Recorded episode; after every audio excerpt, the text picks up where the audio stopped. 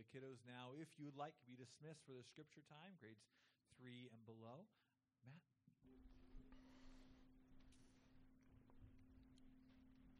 As the kids head down, I hope you have your Bibles with you and that you'll turn in them to Matthew chapter 12.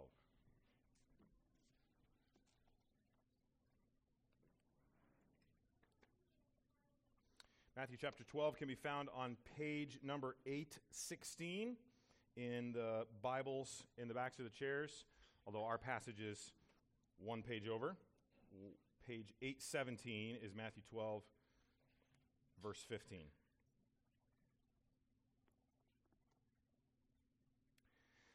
I don't know if you're aware of this or not, but there's a sort of modern fad right now in evangelical Christianity, American evangelical Christianity in particular, that is pretty obsessed with what I would call tough guy Christianity. It's pretty suspicious to me for some reasons that I think are found even in our passage for today.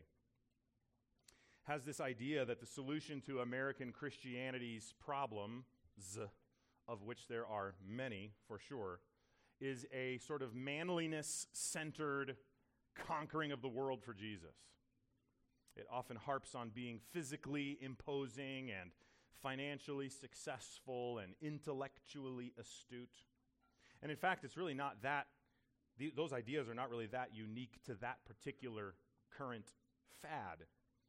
Modern American evangelical Christianity is and has already been enamored with YouTube videos and Instagram influencers and this desire to quote unquote put the right politicians in place, as Christians often say it. The ordinary, weak, rudimentary rhythms of the ordinary means of grace that Christians have called them for many years are not regarded as highly as they should be. Ordinary means of grace, such as simply reading your Bible habitually and hungrily, such as praying without ceasing every chance you get and with the body, with your church, like we get to do today. Simply gathering for worship every week, hearing the word preached, fellowshipping with one another, being fed by the teaching of God's word, even in small, seemingly stumbling weekly along local churches like ours.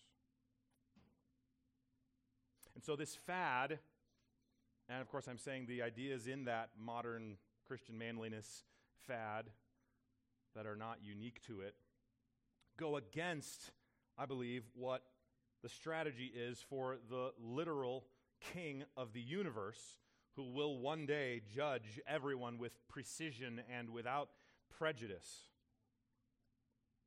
The strategy of the king of the universe was a strategy of meekness, of smallness, of humility, of using the weak things in this world and people in this world to accomplish his plans. Getting things done, you might say, through ordinary, humble, and willing servants like you and me. And I believe that's what's at the heart of this text. Matthew 12, 15 through 21 is at the end of a section in Matthew 12 that starts at verse 1 and I believe ends at verse 21, where we see Jesus coming head to head with legalism. The legalism of the Pharisees, their distorted understanding of the relationship between God's law and God's grace, and how that affected the way they thought, the way they spoke, the way they lived, and the fact that they made up laws that went farther than God's law actually did.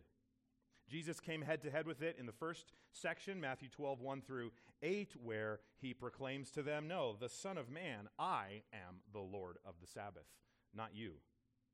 He goes on to say it in an, in an episode that follows in verses uh, 9 through 14, where he proclaims, It is good to do good on the Sabbath. It is lawful to do good on the Sabbath. In fact, you withholding good on the Sabbath is not.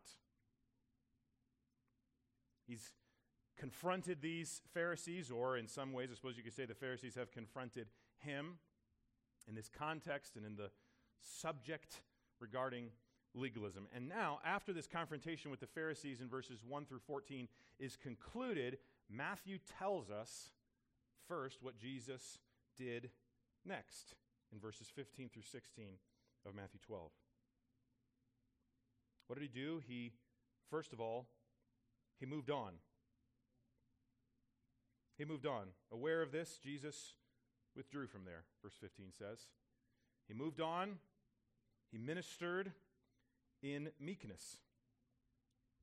He withdrew from there, the text says. Withdrew from where? Well, withdrew from the synagogue in that region where this little confrontation had taken place, possibly the whole region itself. But it says, aware of this.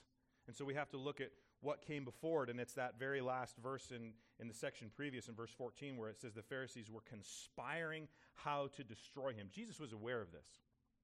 And so he withdrew from there. And I have to say, I find this interesting. I don't want to suggest some kind of application here that takes us to a place that the text isn't leading us. I don't think the point of this passage is these words in verse 15. And so it shouldn't be a big consideration. But I wonder is there something to learn here about how sometimes the Lord Himself doesn't always just try to force things with people who doesn't want to receive His ministry?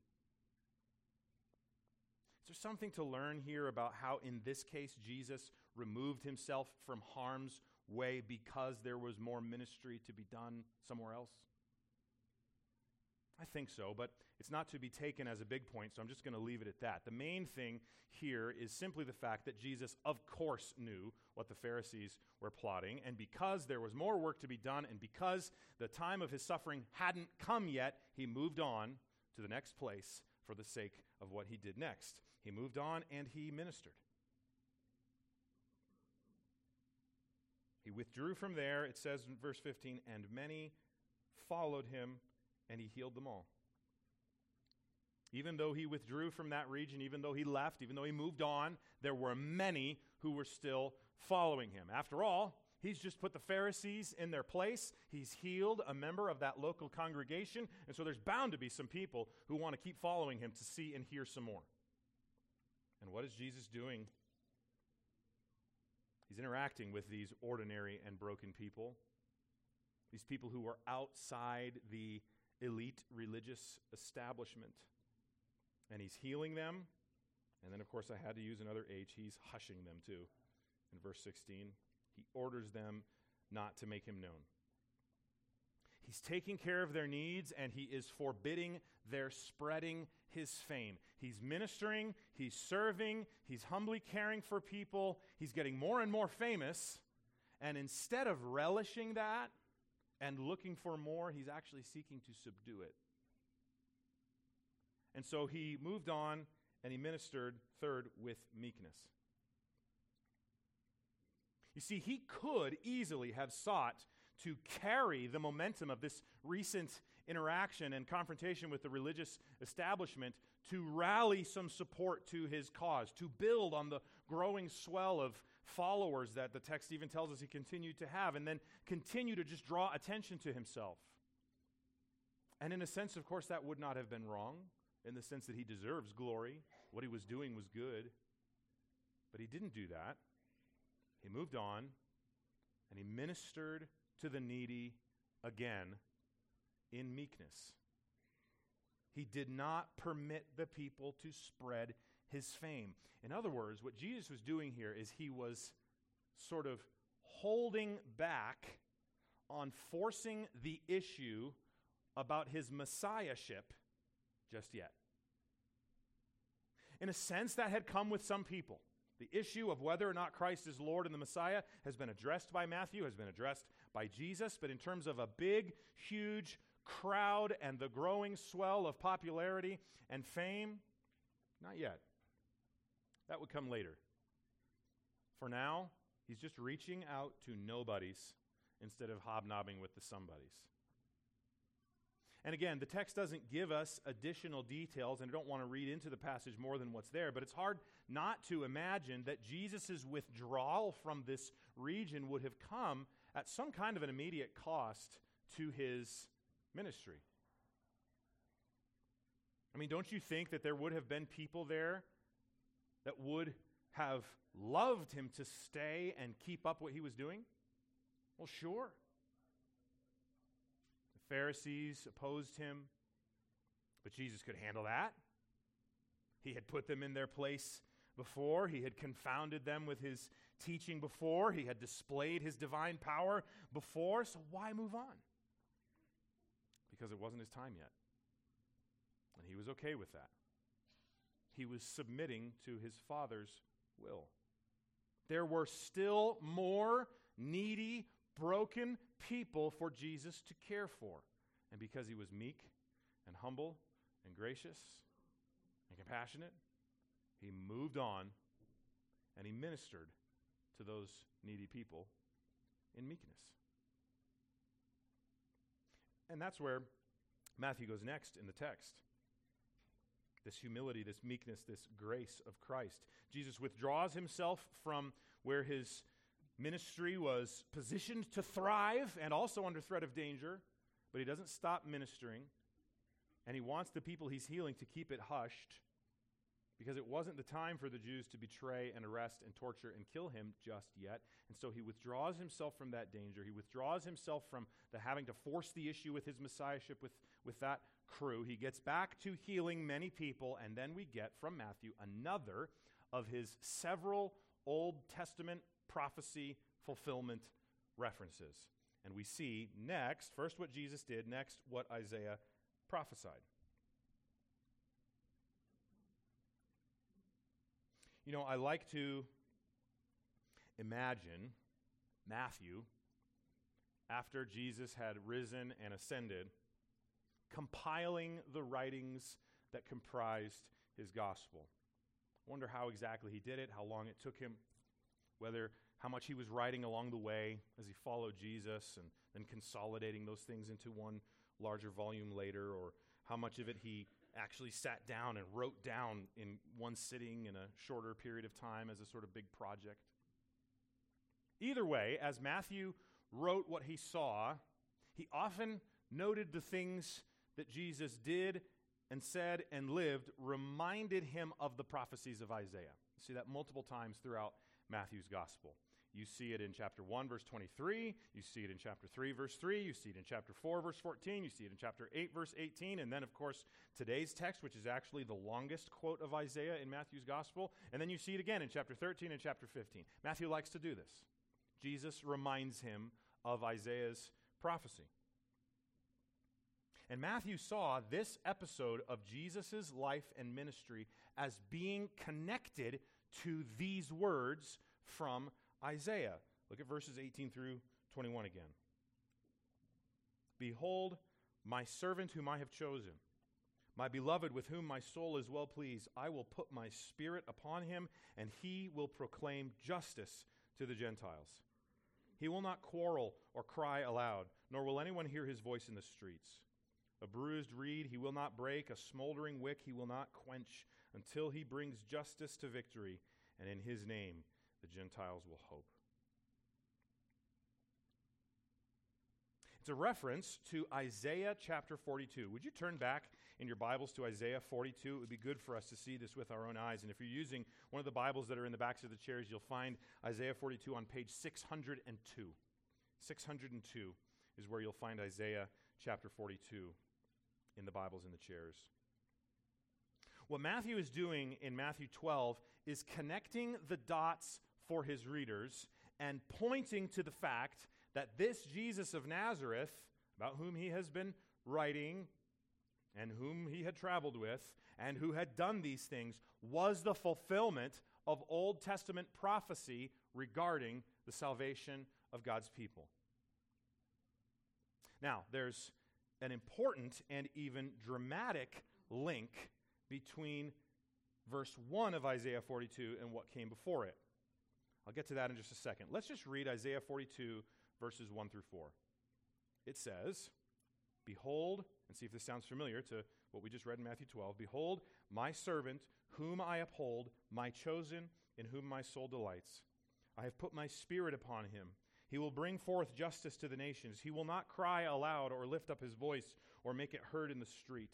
A bruised reed he will not break, and a faintly burning wick he will not quench. He will faithfully bring forth justice. He will not grow faint or be discouraged till he has established justice in the earth, and the coastlands wait for his law.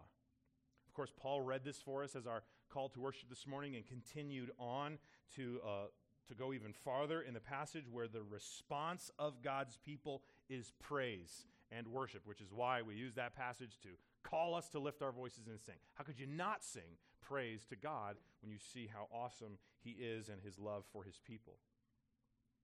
So, as I said, there is an important and even dramatic link between what you see as the very first word of verse 1 of Isaiah 42 and all the verses that came before it. We're not doing an exposition of Isaiah right now, so I'm not going to go as deep into that as we possibly could. But that very first word, if you're using an ESV like I am, an English Standard Version, you see the word behold.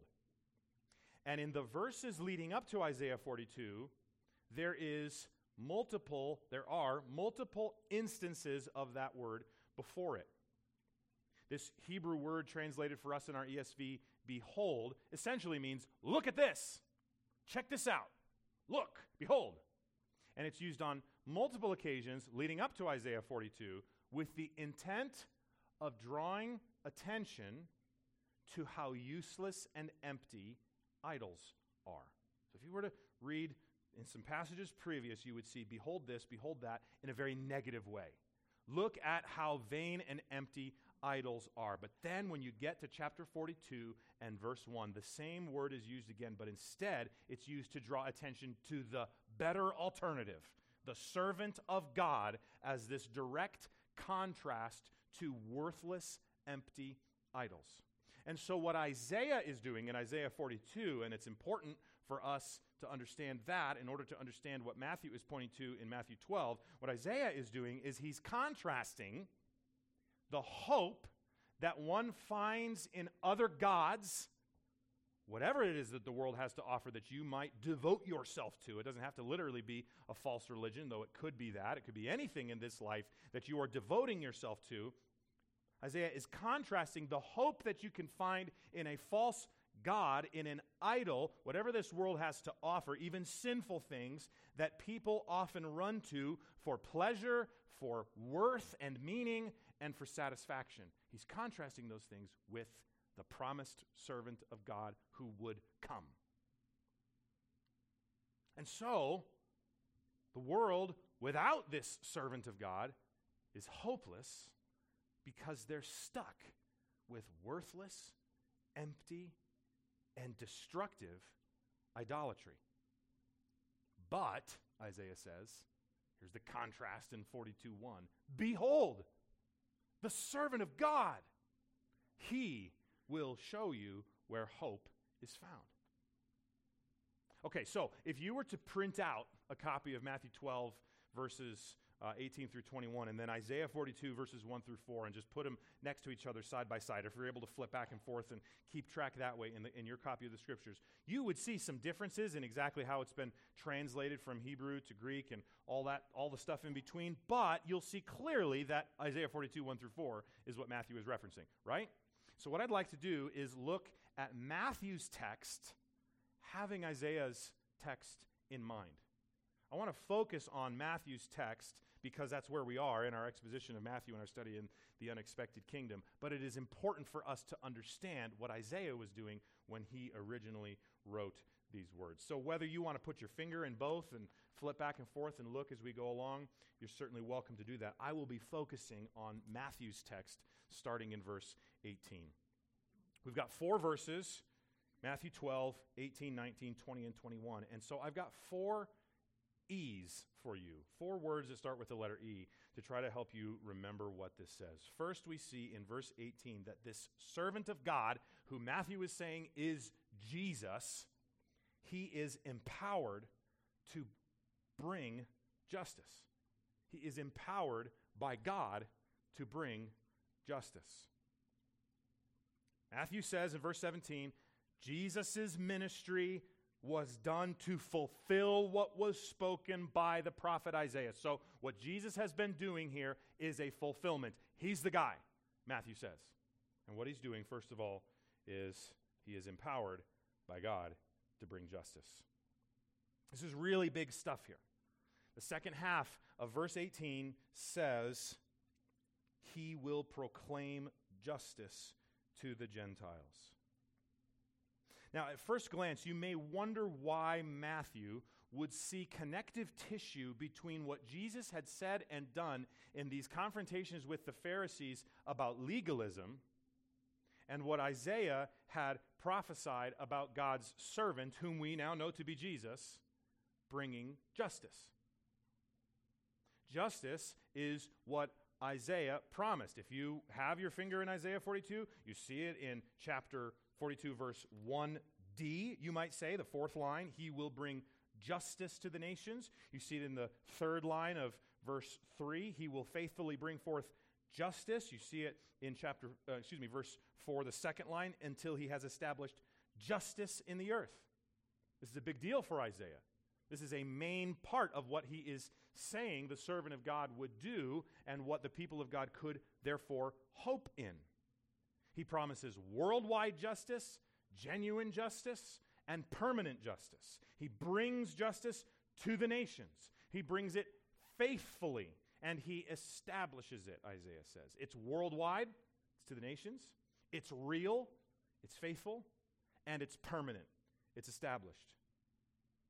But what's the connection to Jesus' confrontation with legalism in Matthew 12, verses 1 through 21 on the whole, or 1 through 14 coming before this passage? Well, take a look again, if you want, at Isaiah 42 and verse 4 and what it says.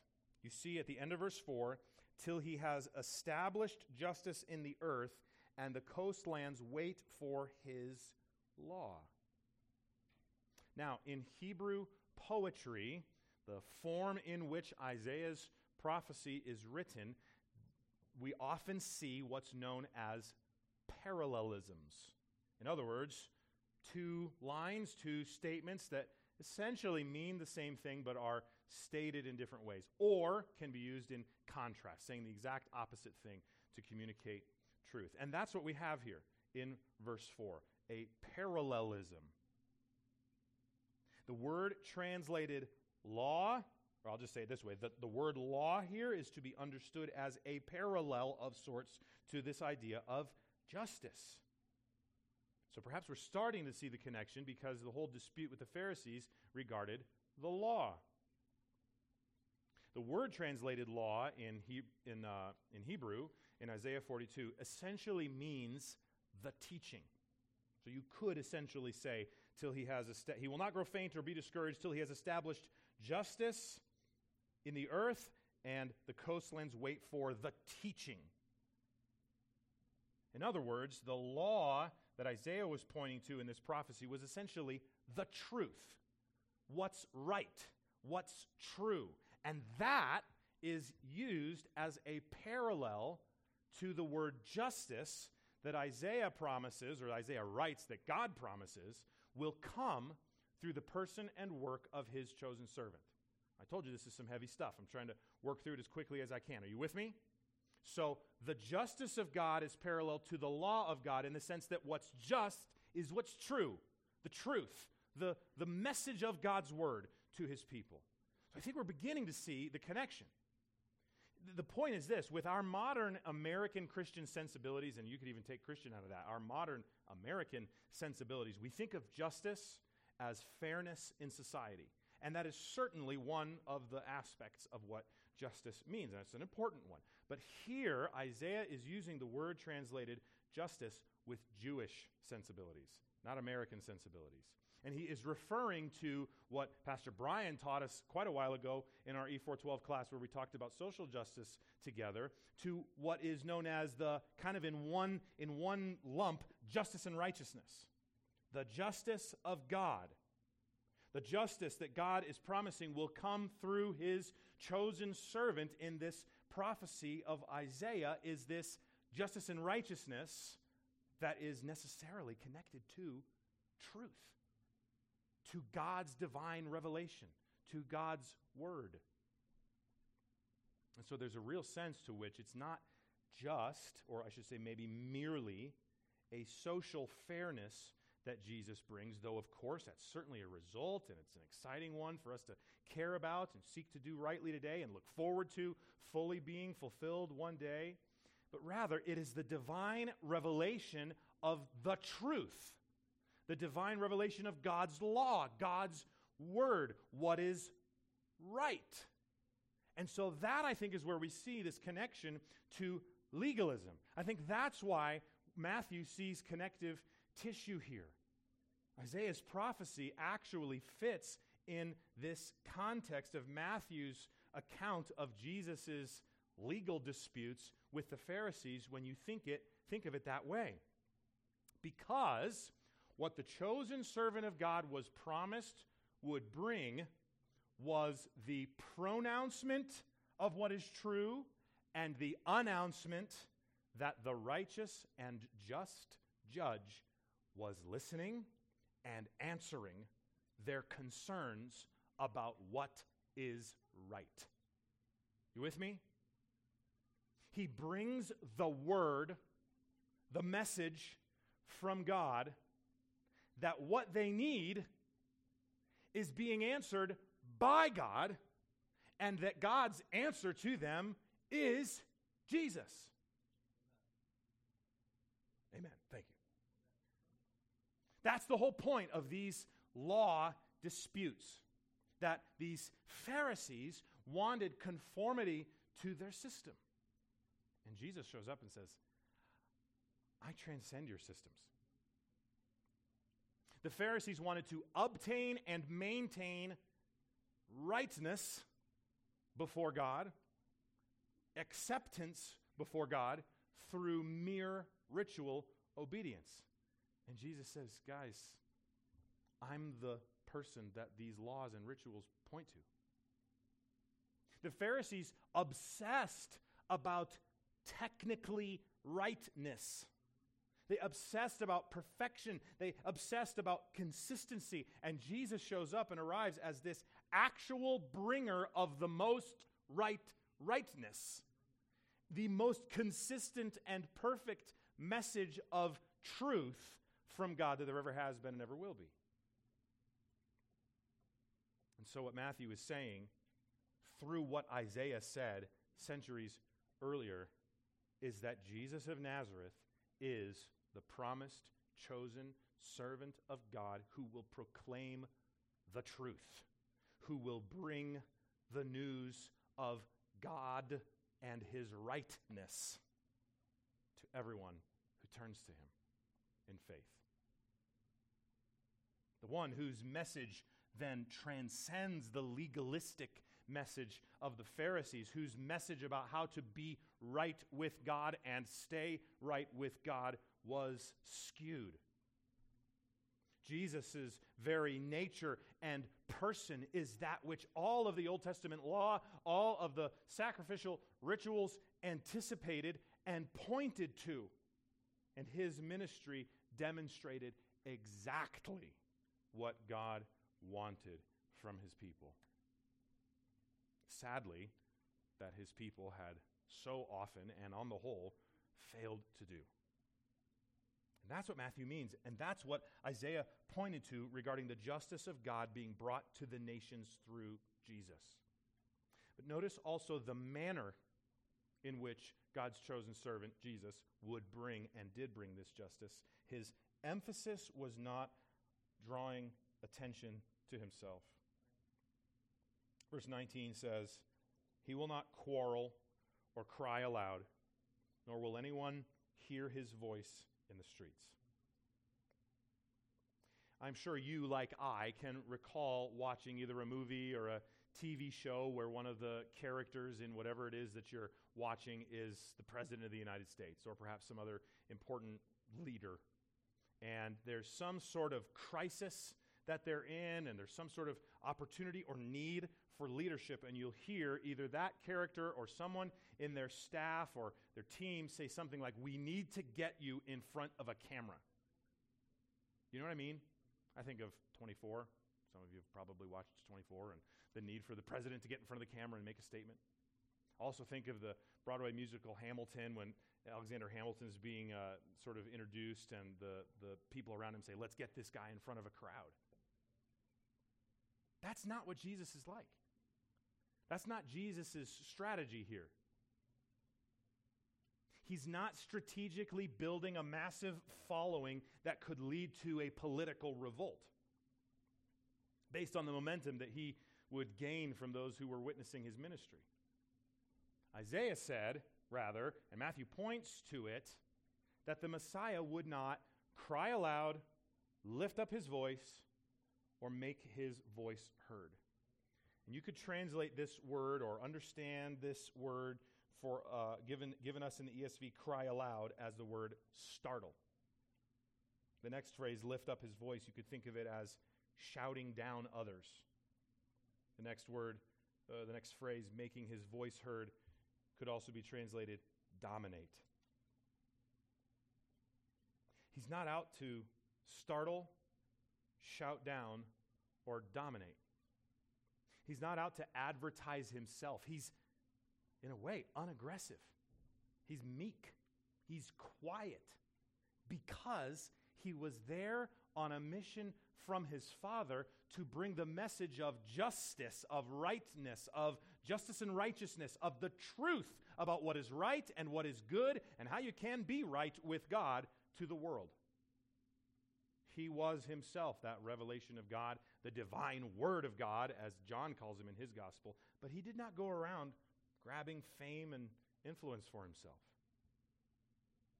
And you know, this contrasts directly to what our world values and looks like.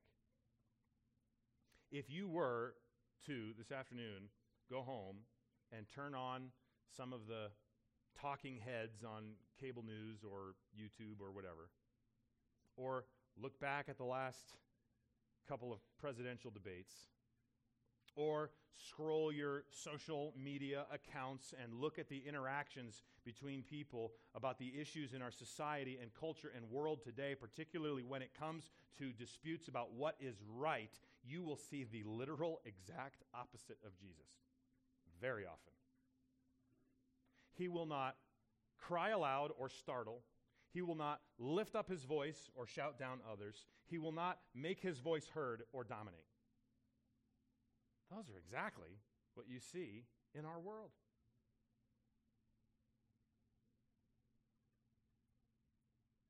Just take the, these meanings here and apply them to our own world, our own hearts, our own situation, and think about the fact that that which the Christ would not do is exactly what the world does, and you see, therefore, the contrast between the emptiness of the world and the damage and the hopelessness that it can bring, and the difference between God's true chosen servant. Jesus is so much better. Jesus is so much better, isn't he? He's humble, he's meek. His emphasis is not on himself, it's on the mission from the Father and on the people that he came to seek and save. It's on the message of God's truth and how to be right with him.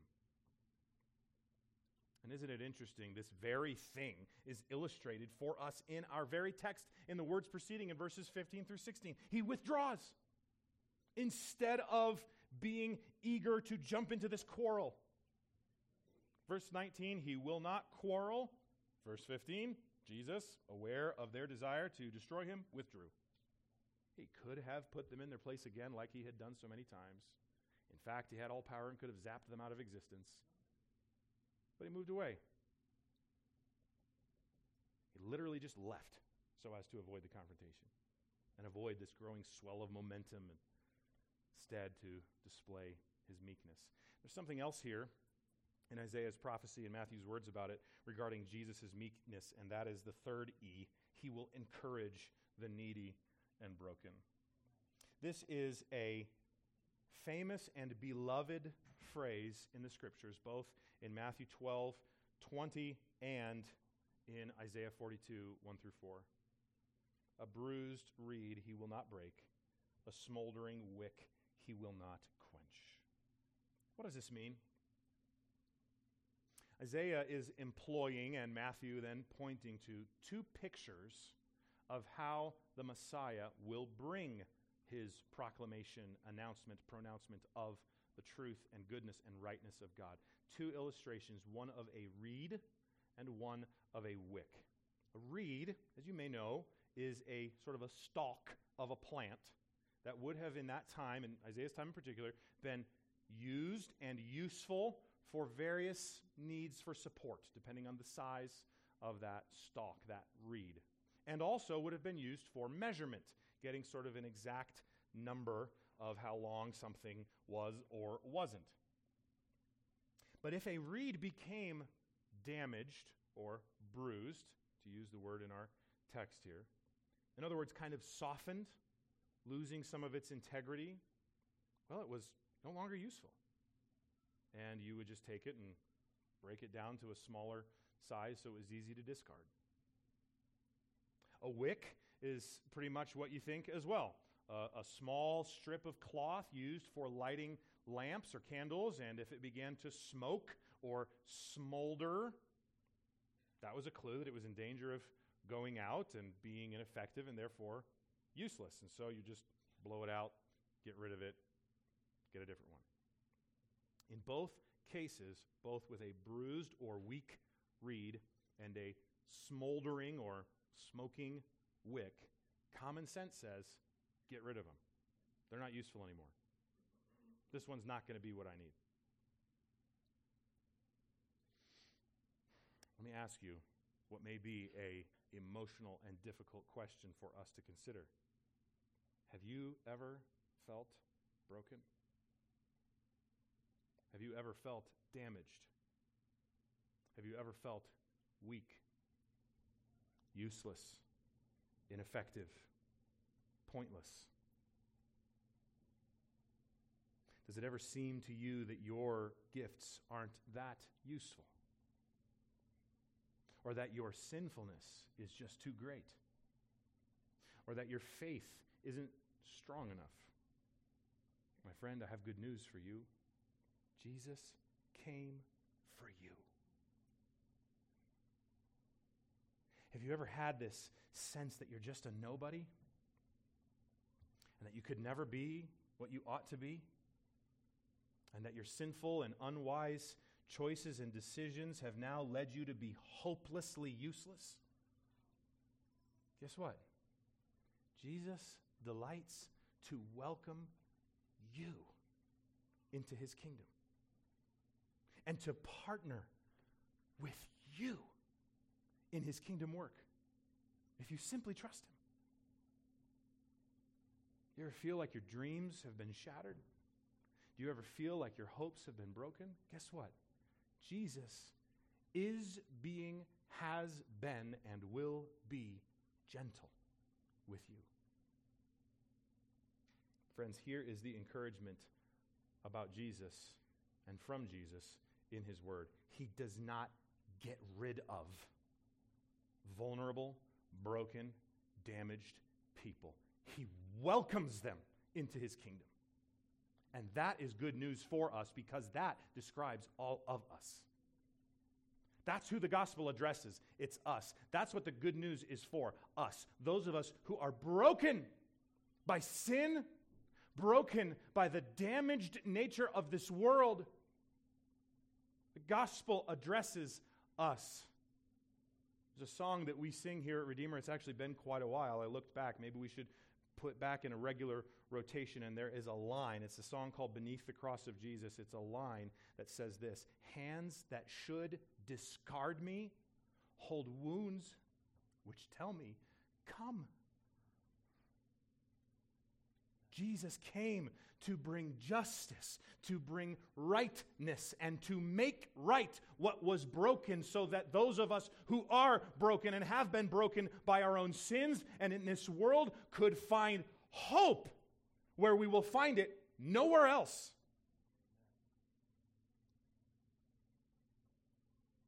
Those who seem to the world to be unimpressive, weak, and of little consequence you see, Jesus didn't come for the rich and famous, the strong and skilled, the important and the influential.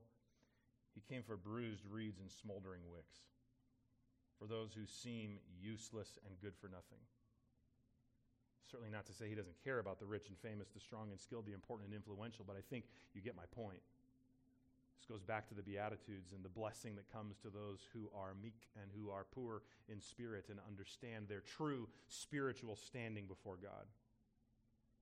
You look at world history and you see rulers like Alexander the Great and Attila the Hun, and even more recently Adolf Hitler, and they're gathering for themselves military forces for the purpose of world domination and global takeover. But Jesus, he rules with an army of weaklings like you and me.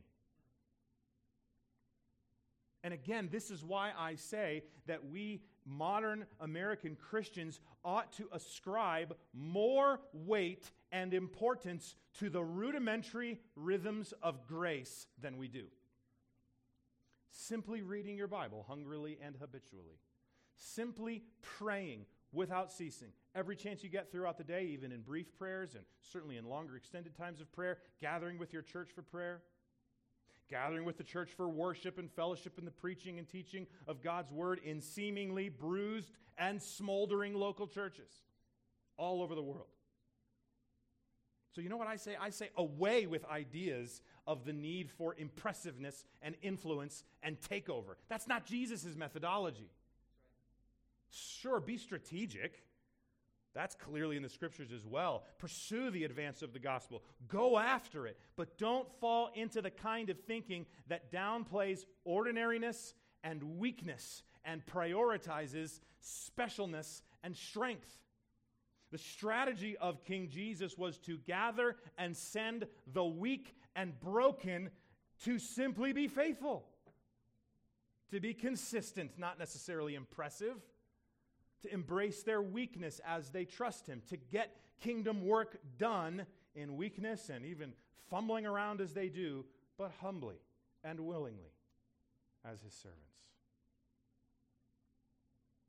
Isaiah's prophecy promised that God's servant, who Matthew identifies as Jesus, would enter into our human situation of sickness, brokenness, and sin, and both experience and address them. Isaiah said he would. Matthew tells us he did. Feel the bruisedness, the brokenness, the weakness, the sorrow, the strain, the pain as he lived out life perfectly and was crucified unjustly. But it was also promised, and Matthew also tells us that he triumphed. He was raised. He is no longer dead. You see, my friends, what that means is his meekness strategy worked. Because for 2,000 years, ever since, people like you and me, all over the entire globe, have been calling him Lord. And that's number four.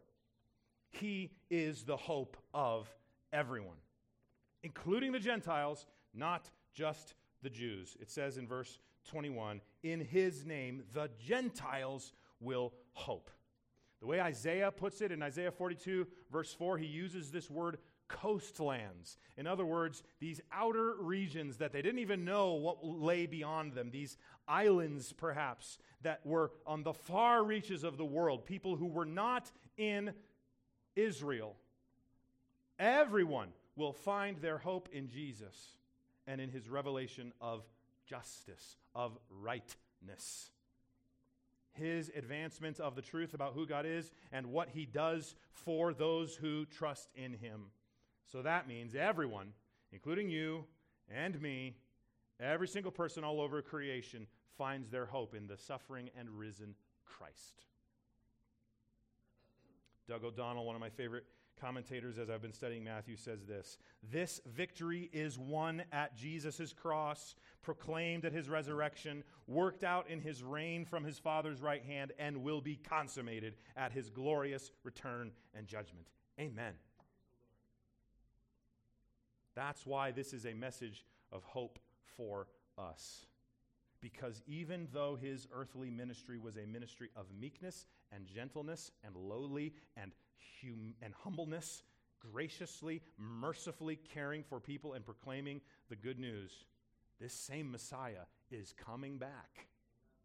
And he is going to execute perfect justice in its fullness, bringing an end to all of sin and all of suffering forever. That's the Lord.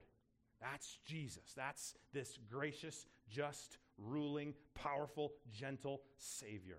The Lord of the law, the Lord of the Sabbath, the Lord, period. As we've seen in these passages throughout Matthew 12, the Pharisees were disproportionately concerned with being impressive and accomplished, and in obtaining and maintaining the favor of God, and of holding everyone else to their standard of what they considered good, and, listen carefully, grasping for a tight hold of control on their environments and the people around them so that everything would be right. But that was the Messiah's job, not theirs. And he came to put things right. He was and is the servant who brings and proclaims and establishes justice.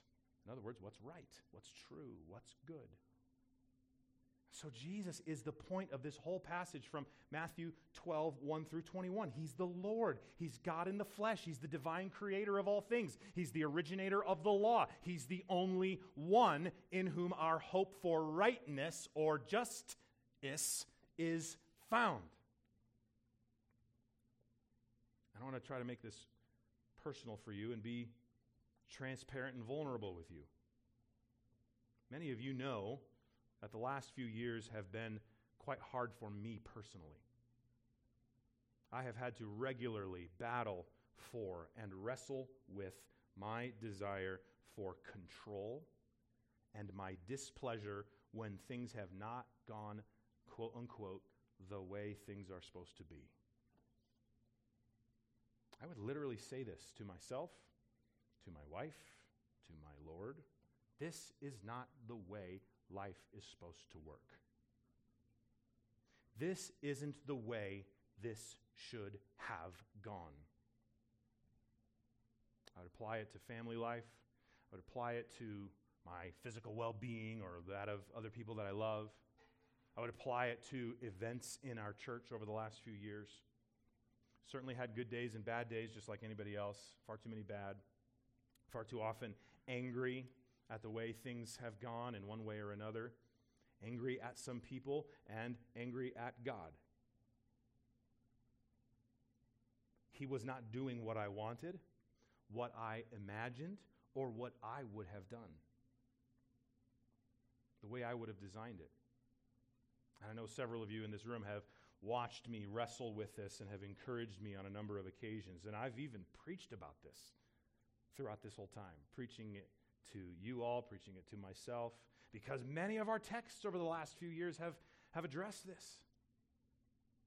And over these last several weeks in particular, God has used His Word, including these most recent passages regarding the Lordship of Christ and other readings in my quiet time, worship music that I listen to, fellowship and counsel from brothers and sisters in the Lord, including several in my family, to show me that at the root of so much of my stress, my anger, my depression, my anxiety has been a lack of functional understanding of and submission to the rightness of the sovereignty of God and his leading in my life. There is a man who passed away recently that I would imagine not many of you have heard of, but some of you perhaps, some of you I know have. A Christian man named Ron Hamilton who had a battle with cancer many, many years ago. He died recently from dementia. But he wrote a song many, many years ago during his battle with cancer. And one of the lines of that song, because he passed away recently and I know of this guy, came to my mind throughout these last couple of weeks and hit me like a ton of bricks. It goes like this I could not see through the shadows ahead, so I looked at the cross of my Savior instead. I bowed to the will of the Master that day, and peace came, and tears fled away. I don't think these passages that we have read and studied together are specifically about the sovereignty of God in terms of the ordering of events. But it is very much about the fact that Jesus is Lord and that he is in charge of what is right, of the law, of the Sabbath, of justice. And we who want our lives to be going differently or to have gone differently than they have or are, we who wrestle with anxiety and anger and fear about the way that our lives ought to be ordered, the way that they are going, we need to remember, my friends, that Christ is the Lord and submit to Him. Simply surrendering to the fact that everything He does is good and right. That He is the chosen servant of God who brings justice and perhaps even to repent of our legalistic hearts that mistakenly believe that we understand what is right, what is good, and exactly how everything should go, even better than He does. Friends, I'm with you. I know that the loss you suffered has been painful. I know that it feels like your job is draining your soul. I know that your finances aren't exactly the way you wish they were. I know that your battle with sickness is exhausting. But my friend, good news Christ is Lord. And He is just. And He is good and wise. And we can trust Him. Look to the cross of our suffering servant of God who came to bring and establish justice and did, throw did so through his life, death, and resurrection. Friends, may we all bow in submission to his good and gracious sovereign will. Perhaps we too, like that man named Ron years ago, will be able to say that our tears will be replaced with peace. Friends, Christ is Lord, the Lord of the law, the Lord of the Sabbath, the Lord of justice, the Lord, period. So let's trust him with all of our hearts every day for all of our days. Let's pray. God, we love to see our Christ in your word. We have barely scratched the surface these last several times looking through these passages. We could plumb these depths even deeper and rejoice even more and grow even further. Repent, perhaps, of additional things that come to mind as we do. But Lord, in these meager efforts of mine to try to explain and apply your word over these last several weeks in these three passages, Lord, please use our, my weakness, as you always do, to change my heart and all the hearts of your people for good, to trust in you, to rest in you, to believe and live like you are doing what is right, even when it is not the exact way we would do it. Jesus, we praise you for your gentleness. We thank you that you will not break those of us who are bruised reeds and throw us away. That you will not blow out those of us whose wicks feel as if they are barely still smoldering and then replace us with a better candle. Thank you that you love us and that you have come for us. Help us to trust you and follow you. I pray in Jesus' name. Amen.